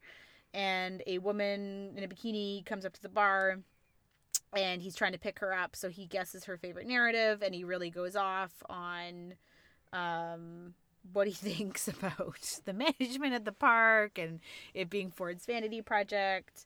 Um, and that his creative license is constrained uh, because of you know the QA and behavior department. So he really kind of unloads on this woman who he has no idea who she is.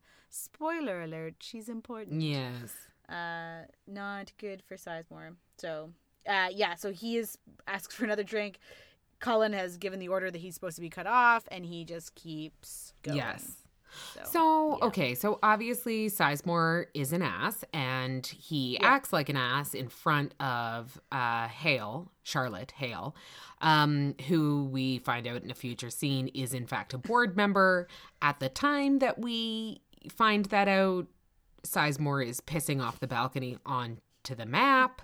Um, and yet I find like her response to him is one where she's kind of um I don't know, not into it. Yeah. She's not totally uh not loving this Sizemore. Yeah, we. It's like I feel like we didn't get enough interaction to read that. Uh, that the case where she is kind of interested and impressed that he did he get her story right? You know that he guesses, or did she just give that to him? I mean, I find it hard to believe that the board member wouldn't know who that is, right? Like he's one of the top employees at the at Westworld. Um, so was she just letting him go, or did she really was impressed? And then she's like, "Oh, we've met," and then he's very unimpressive the next time they meet. But it's hard to get a read on her as to how ruthless she might be, or is she not? But to be in a position of power of a company like that, I mean, you'd have to be a pretty shrewd business person. Yes. That's true. So, So I feel like it's more likely that she let him just go and bury himself in his own yeah, and didn't even expect that he would like just let him talk, like shoot his mouth off about management and all of the problems, blah blah blah. I mean, that would be really interesting as a board member. So maybe she's like, "Great, keep going." yes. And then, you know, finds him literally pissing on the map. and it's like Um yeah. Well, we will see more interactions between them, I'm sure. Um but may- agree, yeah, yeah. maybe she is cozying up to him specifically because um that's where she can get um information, Information. yeah. Um, so Elsie comes in to tell Bernard that she's close to busting their saboteur. Um, so she's been tracking the data. It's time stamped. So she's going to cross reference it with SAT tracking uh, to find out who's behind it. So, um, I guess, okay. So when Elsie found the gadget in the, the woodcutter's arm, that satellite gadget. Um, so, and she was saying that it wasn't Orion's belt, he was drawing a target. is this do you have more thoughts on what that target is given all of this stuff that she's saying now? Yeah, I still don't get the target piece other than he seems to have needed to find a location or high ground from which to transmit from within the park. So it's like Um, he is drawing a target so that someone elsewhere will find him and like upload the data he's offering. Boy, this is like our like lack of technical knowledge, or is it that you can only upload to a satellite when it's in certain places in the sky? Like you can't upload to it when it's in orbit on the other side of the Earth. Here's homework to, like- for us is we're to learn satellite Science. science. So stay tuned for that Uh, next week. Yeah. Um Uh, so- the point being that she's closer to tracking their saboteur. yes. The So, end. and then this is where she says the quick comment about how she wants Cullen's room because she's going to be the first one to go after the board finds out that she's saving their ass. Um, so, Elsie, not a big Cullen fan. Not surprising. Yeah. Yeah.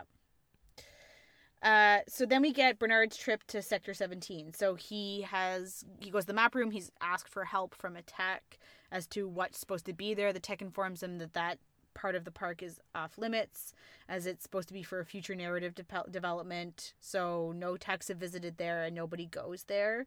Uh, so Bernard goes, finds the house, um, sees a man outside, and he goes in. And this is our question as to whether when Ford is there, but there's there's two boys, one of whom is Minnie Ford, and a woman and a dog, and the dog is a greyhound, which of course we've heard about this dog already from another story. And um, so Bernard says to the man, Are you Arnold? So Kim texted me right away, 30 seconds after behind this happening live, uh, and said, That's the guy from the picture, which I had not caught in the first viewing. So this is the guy from the picture with Ford that Ford shows Bernard and says, This is Arnold, or at least is talking about Arnold when he shows. Yeah, he doesn't say it Um, specifically, he- but he implies Yeah, it he heavily. says- he says I'm talking about Arnold, and here's a picture exactly of me and somebody. Exactly. Yeah. Um. So I really feel like Bernard saw this man in the picture because he's just so clearly. He's like, "Are you Arnold?" Yes. Um. So yeah, what do you think? Does that mean did he mislead him and just showed him like, here's a picture of me and my dad and Arnold, so that like, perhaps because Bernard is Arnold and he can't show him a picture of himself because that would be weird.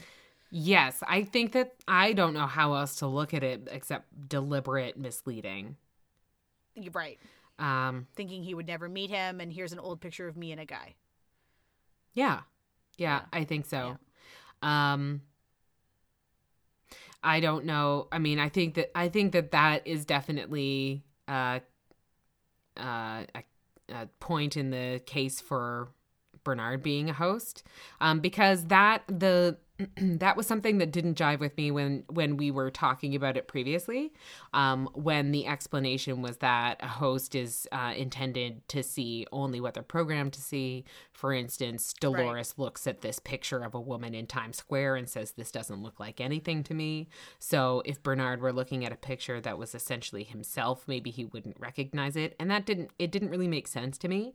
Um, so it seems like there's a more straightforward explanation, which is that Ford is a liar, and Yeah. and maybe Bernard is Arnold. Also, did you see that someone posted on Twitter ages ago, really? So maybe everyone's seen this already, but that um, uh, Arnold Weber is it Weber? Uh. Arnold Weber is an anagram for Bernard Lowe. Whoa. I know, mind blown. Anyway, Well, now we just have to stop the podcast at this very moment. um, yeah, so he tries to so the like what we now know is Ford's dad reacts very poorly to being called Arnold, calls him a trespasser, pushes him up against the wall. Bernard is trying to get him to stop and he won't stop for his voice commands and that's when Ford magically appears and he will listen to Ford's voice commands. So yeah, like to me that's super messed up that there are these I mean, Bernard's going to raise this point, but hosts who only listen to one specific person in the park and otherwise can react violently against people. Yeah, I mean, so Or is it because Bernard's a host and therefore he was reacting violently against a host? oh, But all the that hosts listen to Bernard's commands. Interesting. Okay, but the reason why it does they don't respond to um, Bernard's voice commands, at least the way that I took it, was because they are so old that they don't have that um, those updates or whatever. But since Ford has been around since the beginning, he, he they are Right. programmed to listen to him. But I kind of took it not as a deliberate um, programming that only Ford has the ability to command them. I kind of took it as like because they're so old, they don't have all the necessary updates for Bernard to be able to give them commands the way he does with other more current hosts. Fair, but the outcome is the same. And when Bernard says, I'm not really comfortable with this. Oh, I I agree. agree with him. sure. Like it's a real safety, yeah. Um, safety but then also, so this is the moment where Ford says that they only go where he tells them they can go and they cannot harm anyone. Um, so we obviously know that at the end of the episode, there is the whole dog incident where Yes. Minnie Ford actually kills the dog, who is a host, not a real dog. Yeah. Um, but uh, but yeah, either way, I think that Ford is implying or saying outright that they they they have the same core programming. They're still not able to hurt a person. Can't hurt a fly, except for that time Dolores killed that fly. Mm, Right, right, right, right, right. Minnie Ford killed the, Yeah. the robot dog. So other than those, uh, so we've already talked about this, but we do find out they're first generation hosts. We get that really cool opening up of Minnie Ford's face, which was just like really well done. yes. Um, and it also shows us, I think, better that how good looking the old hosts were. So this I feel like was just a really important piece of exposition to back up the claim by the man in black that he once took one of them apart and that they were full of all these beautiful parts. And it also helps I think back up the multiple timelines if you've been struggling as I have with how does Dolores look exactly the same? Um, because while she may be now made of more organic material they they look just as believable right Yes. um they're, they don't look like old bill basically like i'm still struggling with where old bill fits into this but Right. i think this really helped me overcome the fact that i pictured the park initially 30 years ago as being full of old bills because everybody keeps talking about how they are getting more and more better and lifelike Yes, that's Um, fair. they're pretty pretty lifelike even in this Right. case. And we do see so um Angela, the blonde host who greets William, um yes So she is also amongst the very first hosts that are shown when Ford flashes back to the um, the lab His- and yeah. whatever when he's telling Bernard about Arnold for the first time. So um, Angela is one of the earliest hosts too. And to your point, she looks slick as ever. You know, really believable when she meets William. So you're right. Yes. Even though they are first generation, I mean, so Bill was the second ever host ever made. So I would think that per- he he maybe didn't even make it into the park. I mean, or was yeah, like he's like 40 years old right like only only there before guests came when it was just the um scientists living in the park or something like um Yeah, no, I think that's yeah fair. Um, so we get the story about how uh, Arnold built them himself, uh, and that they're the only ones left in the park that Arnold built himself. Mm-hmm. But then Bernard asks about hosts that Arnold built. no he asks about hosts that arnold designed i know i noticed Okay, that too so like i had to go back. Okay. yeah Okay, that makes a lot more sense. Um, and that yeah, this was based on a happy childhood memory that he had that Arnold uh, had kind of made them more nice. Is not the nice right word, but obviously Ford's dad is a shitty guy. Um, I- for I think that's been referenced a few times. So over the time, Ford has made his dad more lifelike. Um, and yeah, Bernard says this is a problem. And I really bristled about Bernard or Ford says, I hope you'll indulge me this one I can't remember how exactly he words it. Mhm. Um, but he said exactly that on his quote unquote mistake in what episode one or two. Um, you know, I hope you'll indulge me this one mistake. Mhm. I've you know done so many things. Like I just feel like he keeps going back to that trope, and this is like these are big things to overcome. They're not indulging an old man's whims. They're dangerous. They are secrets. They are whatever. Like I really feel like if Ford really just wanted these people to be around as like uh sentimentality, that of course the owner of the park or the creator of the park could probably have a house of people he just goes and visits, you know? Mhm. Like but then people would know about it. Uh the fact that no one knows about it is incredibly strange to me. Yeah. I feel for some reason maybe he's trying to preserve them exactly as they are with no changes being made and no outside influence and I don't know, he's just keeping them entirely for himself, which may speak to what you had referenced, which was that um, romantic or otherwise, maybe there was this great love between him and his partner Arnold. And in addition to him being nostalgic of this childhood memory, he is being nostalgic of his partner, Of um, Arnold's of Arnold, yeah. and the fact that he built them with his hands, and he doesn't want to share that with anybody else.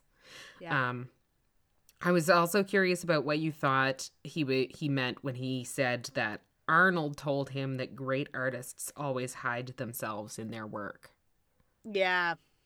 I mean, it feels very close to home in the like um I mean, just, like you it's know what we know of Arnold's voice, but right. Like, I mean, that obviously sounds in the context of this scene like just a lovely thing that said, and it was based on Ford's family and Ford himself is I don't know, but like in a literal sense, I feel like Arnold is hidden in every single one of the hosts created. Every, all of the ones that that he had a hand in creating, which ultimately is all of them because his programming that allows them to have voice commands is still being That's used right, even in is the newer everybody. hosts. So he's Yeah. in everybody. which is probably how he's gotten into Maeve. Yes, with a little help from Dolores. Good old Dolores. Yeah. Um so we have this really quick scene where Stubbs is in the map room and Sizemore pisses all over everything and is then introduced to Hale. Um, I did find interesting though that when Cullen is introducing her, she says um, she's here on behalf of Delos to oversee certain transitions to in our administration.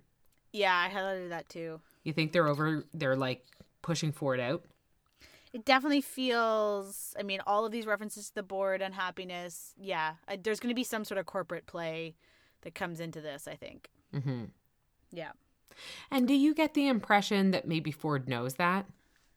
Like, does this kind of feel like a last hurrah? Yeah. A little yeah, maybe. I mean, we've talked before, certainly as to why now that this is like being prompted. You know, that he's suddenly forcing it through, and maybe that is it. Maybe he's reading. You know, the tea leaves enough to know that if he doesn't do it now, he'll never have the power to be able to do it. He's pushing it through incredibly quickly. Um, yeah, maybe that's it. Hmm. there's something as to what prompted the timeline, the start of it, you know, uh, because he was went so long without paying attention Yes. or caring, I guess. Maybe not not paying attention, but Right. Um, sorry, before I know that I'm jumping back a scene, but it was the scene with like Ford's um, host family that made me think of this. But remember when I had mentioned that um, Dolores was in Pariah and she sees herself walking in that um, parade, parade? and Yeah. yes and then there's a woman's voice there's lots of like ambient noise and there's whispering and whatever but in addition to ford's voice that can be heard saying like dreamless slumber and then she collapses right before that there is an audible woman's voice that says um let me see if i can remember our dead are never truly gone until they are forgotten right. um i don't know i feel like i don't have anything really kind of fleshed out on it, except that I think that um, we are getting the um, we're getting tidbits that um, I don't know that some of these hosts, in addition to uh, Ford's family, might be from uh, from the past, real people from Right. the past. That that would just made me. Um, it made me think that there was more meaning in these little things that are being dropped here and there. Uh, that could just be a throwaway, but could be hinting at mysteries. Yeah, I I'm glad you raised that because I did find I I did have that point too that even not so much that scene but the fact that this is exposed that there's this whole family of from Ford's past here that um you know Dolores seems to have meaning like was drawn from a real human like how many of these hosts are based on real life and then what Mhm. does that mean in terms of like the storyline um which if it isn't that bernard is arnold that is there another example of that like someone is we're seeing them both in their real life and as a host because they recreate all of these people all the time as hosts Right. Yes. Yeah Um, and then on another quick side note, I, I my my initial thought um, when you had suggested that perhaps that Dolores was based on a real person, I was thinking that it was like a loved one. Um, but then it made me think that why would Ford have someone made in the image of someone that he loves relive a 24 hour lo- loop of rape and murder every night? Yeah I thought uh, maybe she is an antagonist to him.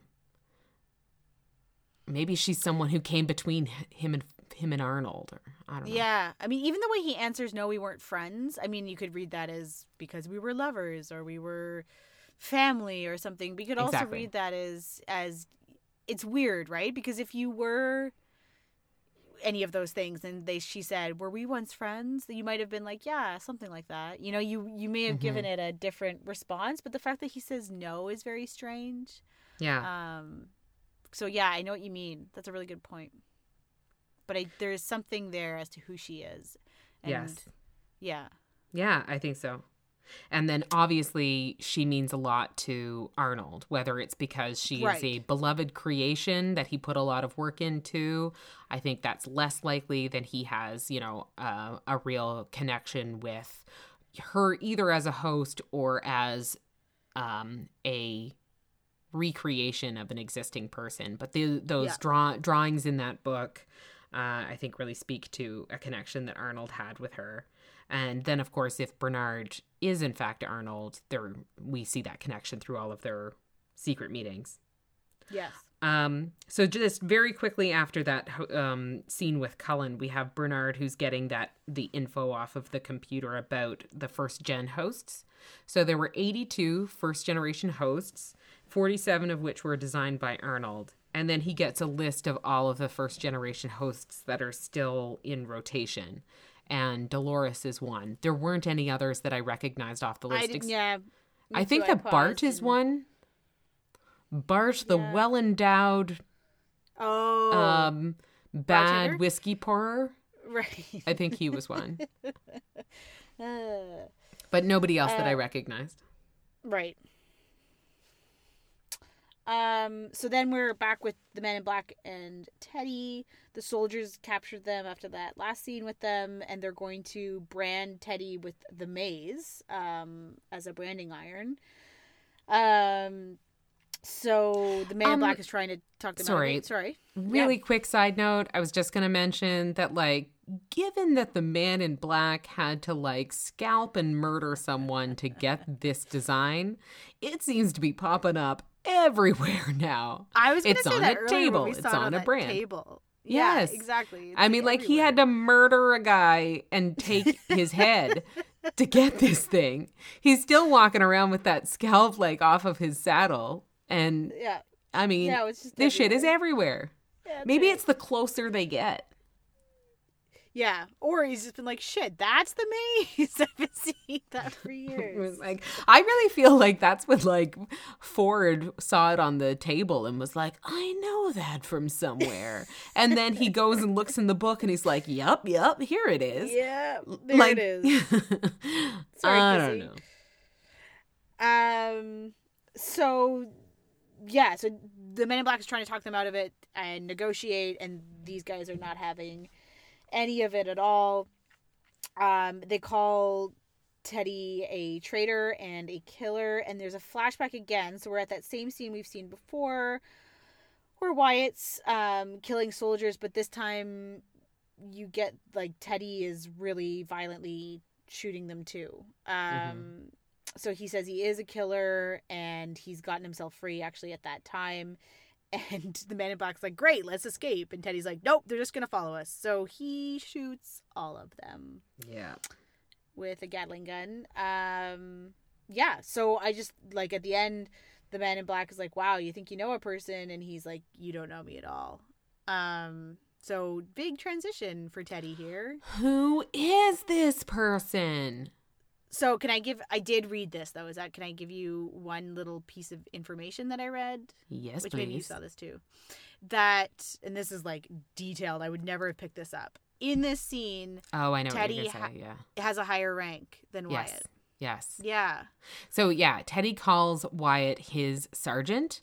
Um, Yeah. But then the the stripes on their jackets show Teddy to be the sergeant and Wyatt to be a corporal. Yeah. So he Mm. Mm, ordered him to do these things. Is Teddy Wyatt and there is no Wyatt? If Teddy's Wyatt, mark. then who tied him to Strung a tree? I know. I don't know. Who is just really making the dinosaur story. noises? I know. That is definitely the most, yeah, biggest problem with this. I have no idea. I don't know. I don't know either, but I don't um I mean it's interesting that we haven't met Wyatt yet except in these flashbacks. Um Yeah, seen him, anything. Yeah. yeah, so I don't know. We'll keep an eye out for him. I assume he's going to be the one in the mask made from the bones of his enemies, so That's right. keep That's an right. eye It'll out. Be easy to spot. Yeah. Uh, yep. So, uh, Bernard gets a call from Elsie. So she says she's identified the satellite and it's one of theirs. Um, so the bicameral system in the old host is what she thinks was used to back to to uh to hack the woodcutter. I'm sorry I'm laughing because I'm like, why do I get all the satellite scenes? I don't know what the fuck she's talking about. You're so good at re- recapping them. Mm, Thank you. Um uh bicameral system? What the fuck is that? Um, this is the older system I think that he's referring to as to why they were able to track their locations. Right, but like does that mean anything that I should know? No, I really think it's just like so maybe because everything means everything, but I really think here it's just the tech speak for that older piece of technology. So Okay. yeah.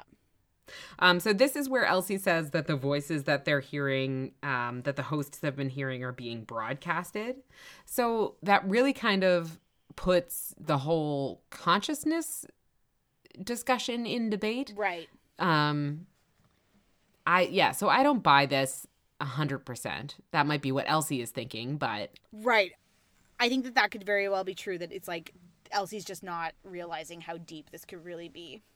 right, maybe that's the aha moment that she had before she was grabbed. Yeah, exactly. Um, I think so that could she- definitely be it. sh- for sure. So she says she found a relay to the old system in an abandoned theater, so she's gonna go check that out alone at night in an abandoned theater. Elsie. Oh, It's a terrible life choice, Elsie. oh, you're like the Ah. vulnerable white girl in every horror movie. Thanks, Elsie. Oh, Yeah. Elsie, terrible. So then, just a quick scene with Ford um, meeting up with Minnie Ford and wanting to play catch with the dog, but that's not good because the dog's dead. Um, so we're gonna come back to that. yes. Yes. Um, Elsie finds the relay. We're gonna come back yeah, to that. the creepiest theater building of all time. Yeah.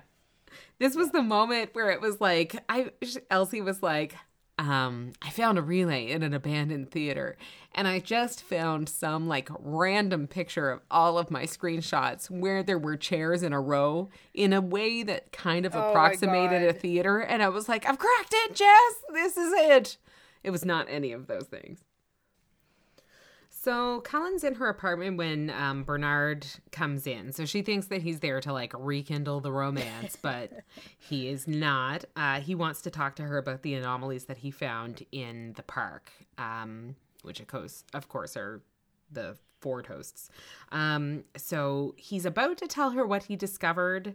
Um, and he starts to say that he's always trusted Ford, but he's beginning to think there's a reason for concern.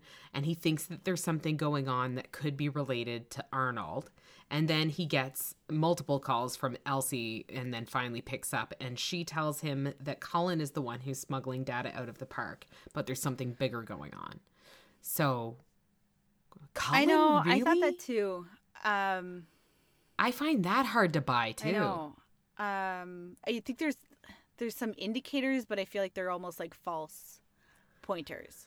Like, Yes, I agree. There are some indicators, yeah, like the woodcutter. But I just like the f- the fact. no, no, that, that- sorry. ex- exactly. She didn't let them investigate the woodcutter. But then I just, I don't buy it as to who she is. She's so forthright. She, I don't know, um, to be committing like corporate espionage. It just seems, especially with everything else that's happening, this just seems all related to e- like itself as well. Um, in the sense that like all of these hosts suddenly having these like you know very strange turns of affairs is not an accident and so it feels like it's related to that in which case i really don't think it's cullen um Yeah. yeah I don't know. I yeah, I 100% think that well, no, I shouldn't say 100%. I think that there's a strong chance that the show is misleading us in this. especially because we don't get elsie's final aha moment revealed right? So then who knows what was came there. And i mean she's basing all of this on like logins and things like that. I mean very good coders would be able to fake all these things so is she being framed? Possibly but is it actually her it seems unlikely um Right. But I mean, like, there are things, um, like we already mentioned, it's the woodcutter specifically. I mean, the fact that Stubbs is the one who tells Elsie that it's Orion, is he saying that to throw her off um, the track, or is that just a throwaway? It's a from pretty risky play And because then- because how would as you know she's not going to be like no Orion's belt has three stars. Like she could have just corrected him then. Yeah, that's true. Yeah, I you're right. I'm I'm not I'm not super swayed on the The idea, the yeah. Cullen as the as the big bad. Um yeah, so that's kind of all there is for that moment because um, he continues his phone call with Elsie uh, after he's alone. Sure, Um, so I can just jump to that um, to say that she says that Cullen was using the bicameral system to reprogram the woodcutter again Yeah. with this fucking thing. Um, but yeah, but she's not the only one. Someone else has been using the system in, to retask hosts for weeks now. Um, it's probably the older model because the new ones don't have receivers, but we have already discussed how we think that maybe the old hosts are the ones that are being initially contacted by Arnold or, you know, impacted by whatever's going on here. But we do think that there is the ability of the older hosts to, um, you know, do to um, the newer hosts what Dolores did to Maeve by saying the kind of the catchphrase, whatever. Um, so she says that the modifications are really big, like hosts going off of loops or changing loops, the ability to lie, and possibly the ability to hurt people. Um, and as best as she can tell, the person who's doing all of that is dun dun dun Arnold. Arnold. Um. So, are you? What are your thoughts? if Bernard, let's talk let's talk about if Bernard is a host. And more than that, he's an Arnold host. Do you think Bernard is involved in this in I just way? feel like if that's the case, I feel like Bernard does not know he's Arnold.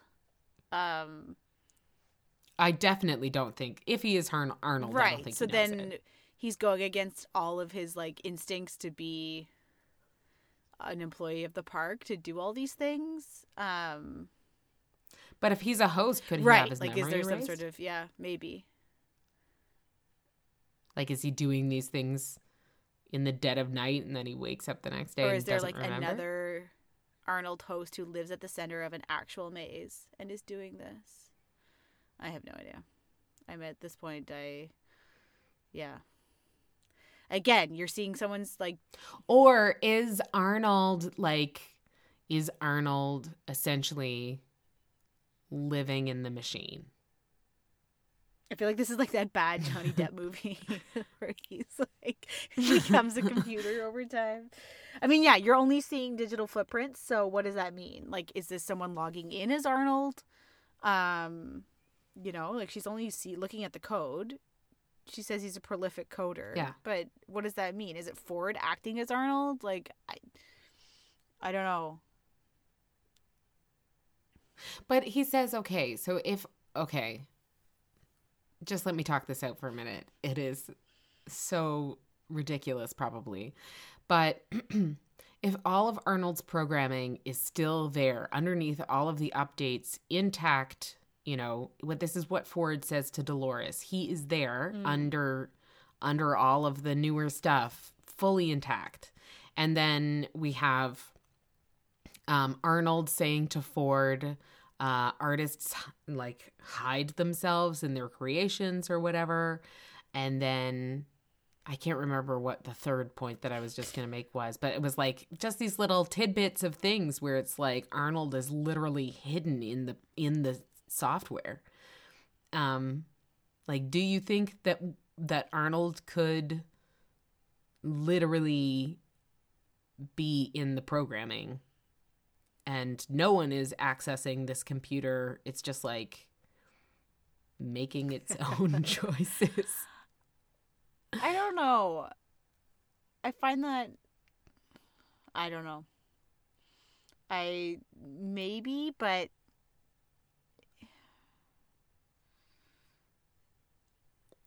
i'm like i'm still thinking it through and i really think that like i feel like that could be a thing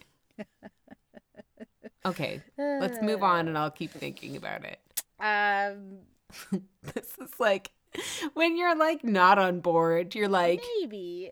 No, I mean I see what you're saying for sure and I think I I've thought it as well. Like, is this voice speaking to them? It like legit in the code, and it's talking to them. But I think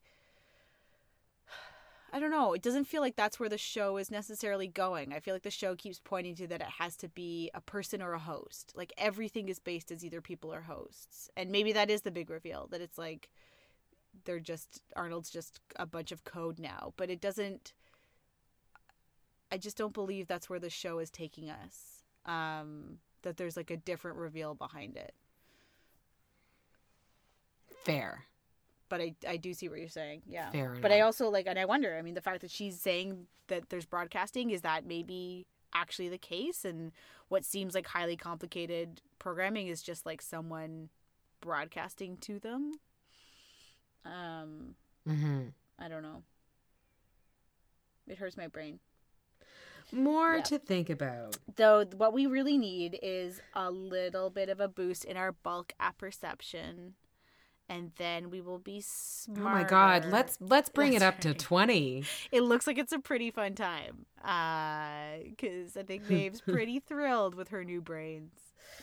Um, Oh, yeah. so- yeah. Um. Yeah. So Elsie's gonna bring Bernard the data, No, she's and not. um, no, she's not because she's gonna get grabbed by. Any idea who the someone is? Nah, me neither. No, I just I got the sense that it was someone Bigger? sort of big. Yeah, I guess maybe it was just like from the angle. yeah, they're like I mean their their elbows are up around her neck. She's not a huge person. She's very petite herself. So I don't think it would be hard to be bigger than Mhm. Elsie, but I know what you mean. Um Yeah, so I definitely got, I mean, uh, with no real reason behind it other than that it seemed to be big. I I immediately thought Yes, it was a I man. too.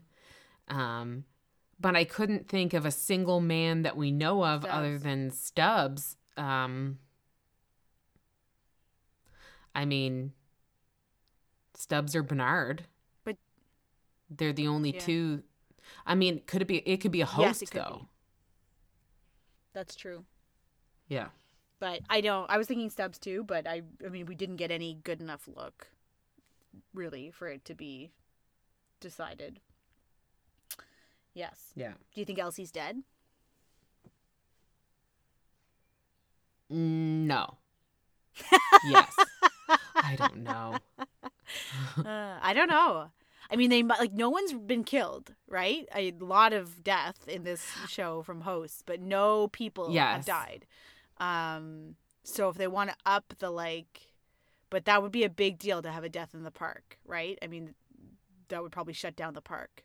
So I don't feel like I don't feel that we're gonna have Yeah. a death yeah, yet. I feel like if there's any um hmm well, I was just gonna say, like, I really don't think that Theresa, that Cullen is involved in in this aspect, as we already discussed. But I do think that there is something going on behind the surface at the board level. Like in a very early conversation between Cullen and Sizemore, they talked about the fact that board had grander plans for this park than just, you know, letting Sure, cowboys yeah. get the rocks off. Um, so especially with the interactions between Cullen and the board in this episode and the speaking of the change to administration and whatever. I like I think that there's something bubbling under the surface that y- even Bernard and Ford would not be Yeah. in the know about. So I- I don't know if maybe Elsie is stumbling upon something that um maybe it has it obviously has something to do with i think the the park itself and it feels like it's related to the arnold thing and this you know sentience and whatever but in addition to that uh, to all of the mystery that's going on with the purpose and meaning of the park at all i also think that there is more mystery that's going on that's kind of more corporate yeah, and that they're yeah, true. Um so I don't know. Are we I guess that doesn't really answer the question except to say that I don't think that we're going to see yeah. Elsie dead immediately because th- uh, if she were dead then it would maybe draw um questions uh Yeah, well, I really On- exactly on the it would- park it would have huge implications that I don't think we're quite ready to see play out. I think that's a very good point. For sure. So I think the only thing left is uh, Maeve's decision to change her entire personality through Felix Yes. and Sylvester. So um, we get a really interesting kind of breakdown as to like how they decide on those personality settings and what the park will and won't give to hosts. Um, they obviously don't make them too smart because that's obviously a terrible decision to keep them in line. Um, Maeve is a manager, so she has probably the, the best settings, really. Uh, Yeah, they said that it was like for intelligence that high? 14 out of 20 That's was the right. highest and the host is Yeah. allowed to have. um, so they say that they're not able to change them, but Maeve quickly calls their bluff on that as to like obviously they have a lot of workarounds. So she asks to have some changes done at the end in the final scene. Um, she's reducing her loyalty and her pain threshold for obvious reasons. And that's when they discover that someone, some of her traits have already been changed um, by someone in an unlogged sex um, session. So her paranoia has gone up and her self preservation obviously these are two things that we've seen come into play since her behavior changed after the violence delight violent delights phrase. So I don't think we know what that is, but I would say this is all related to the conversation we just had. Um, Yeah. And so initially, like before before I did the rewatch and uh um caught the unlogged session because I didn't Okay, really yeah. catch that the first time. I was th- I was thinking that her attributes might have changed as a result of the violent delights have violent ends conversation that simply by having this communicated and therefore waking up this part of her it changed her attributes in itself but that's obviously not the case like someone has literally gone in and upped her paranoia but what if it's herself? Like I don't know if we, that does right off that idea. like sh- you don't think? Because that's well that's because that's um my initial thought was that maybe this is um yeah it's simply like her inner workings adjusting themselves with this new um I don't know, waking up is the only thing that I can kind of think of to call it that resulted from this this uh catchphrase, this meaning phrase that Yeah. Dolores tells her. I guess just like if that phrase opens up Arnold's programming to be able to come in and alter it, then Oh, except Maeve has had that session with um, Elsie since then, where Elsie, where they upped her aggressiveness and then Elsie brought it Yeah. back down and gave her more intuitiveness and whatever. That happened after the violent delights. yeah, because she started acting strangely. But Phrase. if they weren't seeing in another section, because obviously, like they kind of reference how this unlogged session section is in a different place. Um, like they never mentioned paranoia or self preservation. That that those had changed at any point during that alteration piece. You know. Right.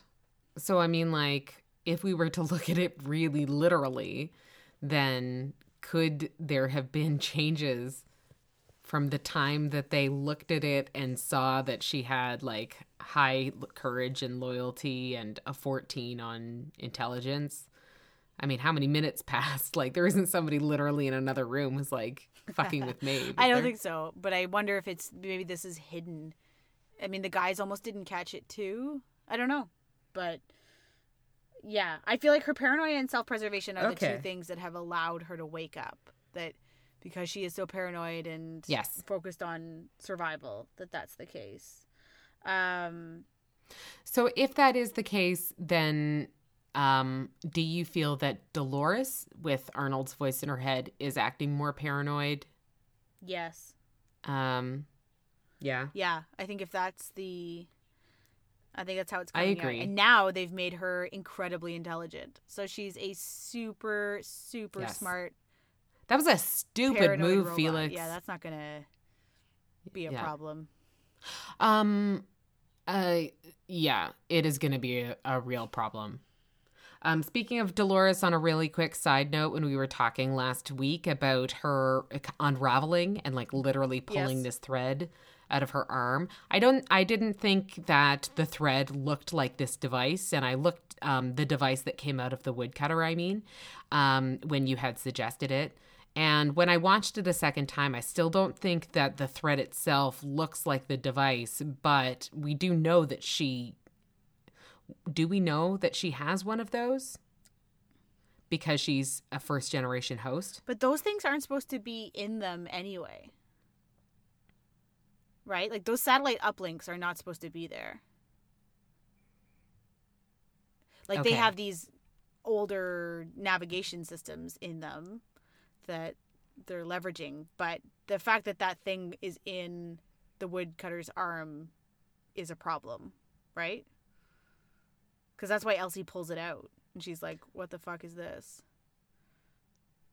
Okay, got it. That was not related to this scene, but it popped in my brain, and so I said. but I it. do still think that that was that thing. So we shall see if how that all plays together. Yes. Yes. Okay, and then really last thing, I think we already talked about it um, for the most part, but Ford has his conversation with Minnie Ford in the office where Right. he's trying to get to the bottom of what happened to Jock the dog. And at first, um, Minnie Ford, uh, Robert, lies to him and says that um, that well, I guess that the dog just died. I can't remember how. Um, but uh, Ford goes into analysis and asks if he was lying, and yes, he was. In fact, Robert, the little boy, killed the dog um, because Arnold, the voice in his head, told him that the dog was a killer, and although it was not his fault, he was made that way, he would be helping him by killing him so that he would never hurt anything else. Dun, dun, dun. Yeah. So, um, although we know that hosts can hurt other hosts, um, Robert, the little boy, should not have been able to lie to Ford. Yeah, Right. agreed. Um, I thought Ford's response to this underwhelming, considering he's just been told by himself that Arnold's in his head talking to him. Um, yeah, unless he's not surprised. True. Yeah. I don't know. Um, I also was wondering if, well, just if it relates to, um, like, you know, Ford said that he altered his family to be more realistic. Does that mean that the dog was not always violent? And he added that, knowing that the dog was violent in Ford's actual history. And so Arnold's unhappy that he pushed his hosts back closer towards like human attributes which are flawed and problematic and Arnold had made these very beautiful kind of perfect hosts. But I think that, um, I think that Ford would see like beauty in their flaws. I agree, but is Arnold like upset about the fact that he gave the dog back these flaws, which is that the dog can kill another animal Oh, and Ar- Arnold, yes, Arnold developed sorry. them as like being much more altruistic and well behaved and I don't think. I that just doesn't feel like it makes sense to me. but you like we know that he designed them not as they are, right? And Ford over time has changed them back to be more realistic. Yes, and then that he is says true. too like about creating them and like you're putting yourself in them i don't know i just i feel like this is part of where they split is that arnold like was like we can fix human error in hosts we can make them better and do the things that we wish they would do and ford's like no no the errors and the problems are what make them who they are and what shape our experiences today. And so him shaping his like family back arnold's like well what the hell are you doing? Now the dog can kill other animals and now the dog has to be stopped. I don't know. Maybe i'm way off base but No, I really think that you you're touching on something there for sure. I mean, definitely we know that Ford embraces mistakes and he thinks that there's um, beauty in flaws. And um, Arnold is the one who is arguing towards consciousness, and maybe that's related, right? That he feels like um, if you can create this perfect being that Yes. has um, has consciousness, but also d- is free of all of the um, human um, flaws and um, I don't know, baser traits, then he is creating the perfect life form. Yeah. I mean, I think that that that that could make sense. we shall see Yes, in we a couple shall. of episodes for sure they have to wrap at least some of this mystery up so yeah Agreed. Okay Um, so I think that's it for uh, for this week. Lots to talk about. Even when we were like, this one's more straightforward and without the timelines, we are Yeah. good to go. But still lots to talk about, and there will be more next week. So yes, thank you everyone for sticking with us. A reminder, we would love if you'd leave us some feedback on our website, kjrecaps.com slash feedback on Twitter and Facebook. And if you want to leave us a rating or review, that would be appreciated as we help get our podcast better known. So thank you, Kim, for another excellent Westworld discussion. Thanks, Jess, and thanks everybody. We'll talk next week. Okay. Bye. Bye.